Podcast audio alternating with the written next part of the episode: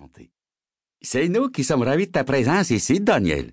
C'est un grand honneur pour la Sûreté du Québec qu'un os de la criminelle française se déplace jusqu'au lointain Nouveau Monde. » Magne observa son compagnon avec un œil plus pointu.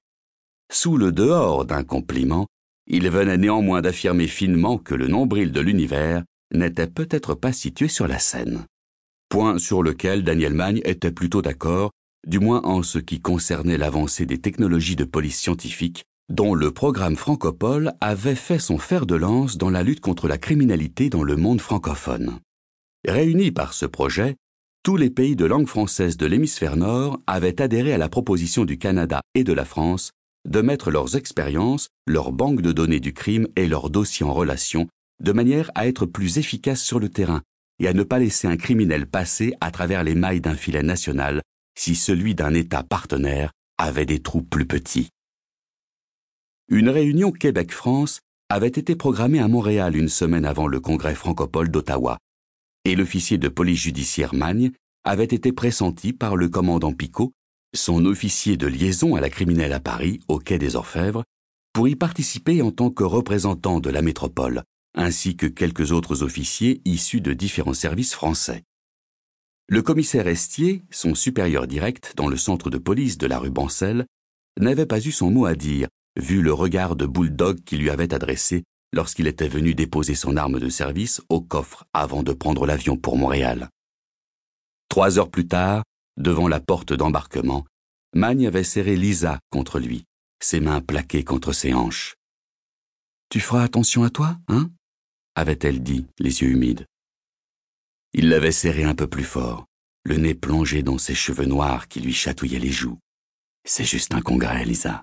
Il n'y a pas de quoi t'inquiéter, vraiment, » avait-il murmuré en l'embrassant sur l'oreille. La jeune femme avait jeté un regard craintif à l'Airbus qui trônait sur le tarmac, au-delà des vitres de la zone de transit. Une énorme feuille d'érable ornait la queue de l'appareil, dont les hublots scintillaient sous le soleil. « Pourquoi tu n'as pas pris Air France ?» Magne avait haussé les épaules. « Air France, Air Canada, c'est du pareil au même. Et puis l'invitation vient de la Sûreté du Québec. » Ils ont choisi leur compagnie nationale et il n'y a rien d'étonnant en ça. » Elle avait hoché la tête en silence. L'appel des voyageurs du vol A C huit cent douze pour embarquement immédiat à destination de Montréal avait alors retenti dans les salles d'attente de l'aérogare. Ils s'étaient séparés sur un long baiser, et Magne avait franchi les portes de sécurité en direction des passages magnétiques et de la fouille électronique des bagages. Elle avait agité la main avant de le perdre de vue, et il s'était soudain retourné pour lui répondre, comme s'il avait eu des yeux dans le dos. Quelques secondes plus tard, il avait disparu derrière les vitres teintées, avec la délégation d'une dizaine de policiers français triés sur le volet, envoyés comme lui par le Quai d'Orsay. Daniel Magne fit un léger geste de dénégation. « Non, vraiment, c'est moi qui suis honoré d'avoir été invité. » Trédeau se pencha vers lui. Il désigna les policiers venus de la métropole qui étaient groupés à la droite de Magne. « Tous les Français qui sont là sont des super flics, Daniel. Tu me feras jamais avaler que ton gouvernement paie des billets aller-retour pour Montréal et des chambres d'hôtel en plein centre-ville pour dix jours à des petits officiers de quartier en congé de fin de semaine. C'est correct. » Magne ouvrit la bouche pour répondre, mais une bourrade de Louis l'en dissuada.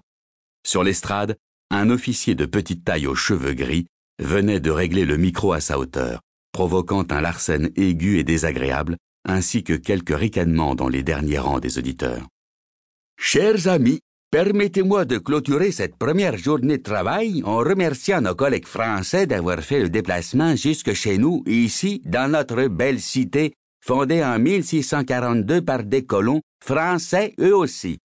Notre francophonie, ainsi que notre désir de ne pas voir nos démocraties respectives sombrer sous les assauts des bandes de criminels qui sévissent dans nos villes, doivent permettre à nos polices nationales respectives de travailler main dans la main dans la plus parfaite transparence et dans le souci perpétuel de notre devoir du maintien de l'ordre public.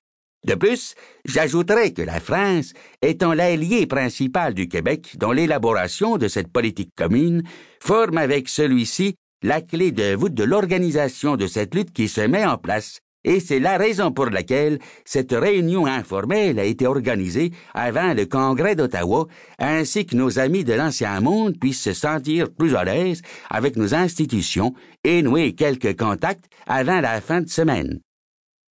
Cela ne pourra que renforcer les liens d'amitié qui unissent nos deux peuples depuis plusieurs siècles. N'oublions pas que déjà, en mille cinq cent trente-cinq, l'explorateur Jacques Cortier prenait possession du Canada au nom du roi de France et que... « C'est parti », chuchota Trédeau. « Désolé, mais on en a pour un bon moment et j'en ai peur. Ça te dit d'aller prendre un breuvage en sortant? » Magne, tout en se demandant en quoi pouvait bien consister exactement un breuvage, hocha la tête en dressant silencieusement le pouce. Sur l'estrade, l'officier but une longue gorgée d'eau. Un léger murmure parcourut la salle et quelques têtes ébauchèrent des sourires moqueurs. Visiblement, Louis Trédeau n'était pas le seul à redouter la longueur du discours. Lorsque l'officier de la Sûreté du Québec se tut une heure et quart plus tard, Magne émergea d'une sorte de léthargie rêveuse dans laquelle il avait rejoint Lisa à Paris, la veille au soir de son départ, et il quitta à regret l'immatérielle et délicate étreinte de ses bras. Trédeau émit un claquement de langue significatif en rangeant quelques documents dans sa serviette de cuir. Il était à peine dix-sept heures et Magne s'aperçut qu'il faisait déjà nuit. « Café ou bière ?» s'enquit Trédeau. « Ou bien autre chose ?»« Café. » « Ce sera parfait pour moi. »« Bon, de toute façon, je t'emmène dans un endroit où tu trouveras les deux, » dit Louis en lui montrant la sortie, où quelques groupes se faufilaient déjà. Magne adressa un signe de la main à ses collègues français, dont il avait fait connaissance durant le long vol transatlantique. Le Québécois prit familièrement Magne par le coude. « Faut qu'on passe prendre mon char au parking, » ajouta-t-il en se dirigeant vers les cabines d'ascenseur. « Oh, Chris, j'ai une de ces soifs. » « De quel côté est ton hôtel, Daniel ?»« Rue Saint-Urbain, le Cardinal. »« Oh, OK. Tu vas aller te changer ou prendre une douche ?»« Non, ça attendra ce soir. Je préfère me retrouver devant une table avec un type sympa à discuter de l'avenir de la coopération entre la sûreté et la crime. »« Ça, c'est bien parlé. Allons, c'est parti, mon ami !» s'exclama Louis en appuyant sur le bouton du sous-sol. Tandis que la cabine s'enfonçait dans les profondeurs du bâtiment, Magne sentit que ses oreilles se bouchaient entre le vingtième et le dixième étage. Il pinça son nez et souffla pour déboucher ses tympans.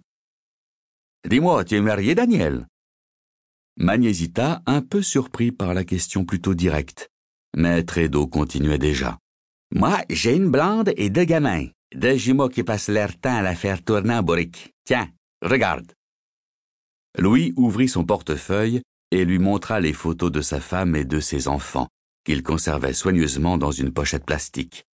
Une belle femme aux formes pleines souriait à l'objectif, tandis que les deux frères se coiffaient mutuellement d'un bonnet d'âne avec les doigts en V, en se mettant l'index de l'autre main dans le nez pour faire des grimaces. « Une bien belle petite famille », sourit Magne en lui rendant les clichés. « Et toi ?»« En ce qui me concerne, je suis divorcé et sans enfant. » Trédeau eut l'air sincèrement navré. « Oh là, je suis désolé pour toi, vraiment. »« Ça ne veut pas dire que je suis seul, » répondit Magne avec un clin d'œil. « Ah, ça me rassure. Un homme a besoin d'une campagne pour être heureux, pas vrai ?» Trédeau eut un rire d'adolescent, tandis que l'ascenseur ralentissait en arrivant au sous-sol. Magne commençait à apprécier l'homme, même si l'intérêt que celui-ci lui portait était un peu brusque et indiscret, et surtout complètement en déphasage avec ce à quoi il était habitué. La porte s'ouvrit silencieusement après une descente sans à-coups, avec une rapidité déconcertante pour une telle hauteur. « Il est grand, ce parking !» nota Magne en découvrant l'immensité du souterrain qui s'étendait à perte de vue entre des épais piliers de béton espacés d'une quinzaine de mètres les uns des autres. « C'est normal, il faut savoir qu'il dessert plusieurs immeubles. C'est bien pratique en hiver, quand il gèle fort dehors. Il y a beaucoup d'endroits comme ça dans la ville.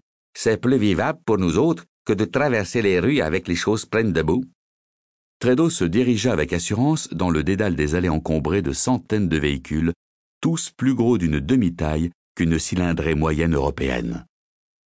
Il actionna la télécommande de sa clé et une voiture aux armes de la sûreté se mit à clignoter entre deux berlines grandes comme des paquebots. Il se glissa derrière le volant, puis entreprit d'ôter les sacs de...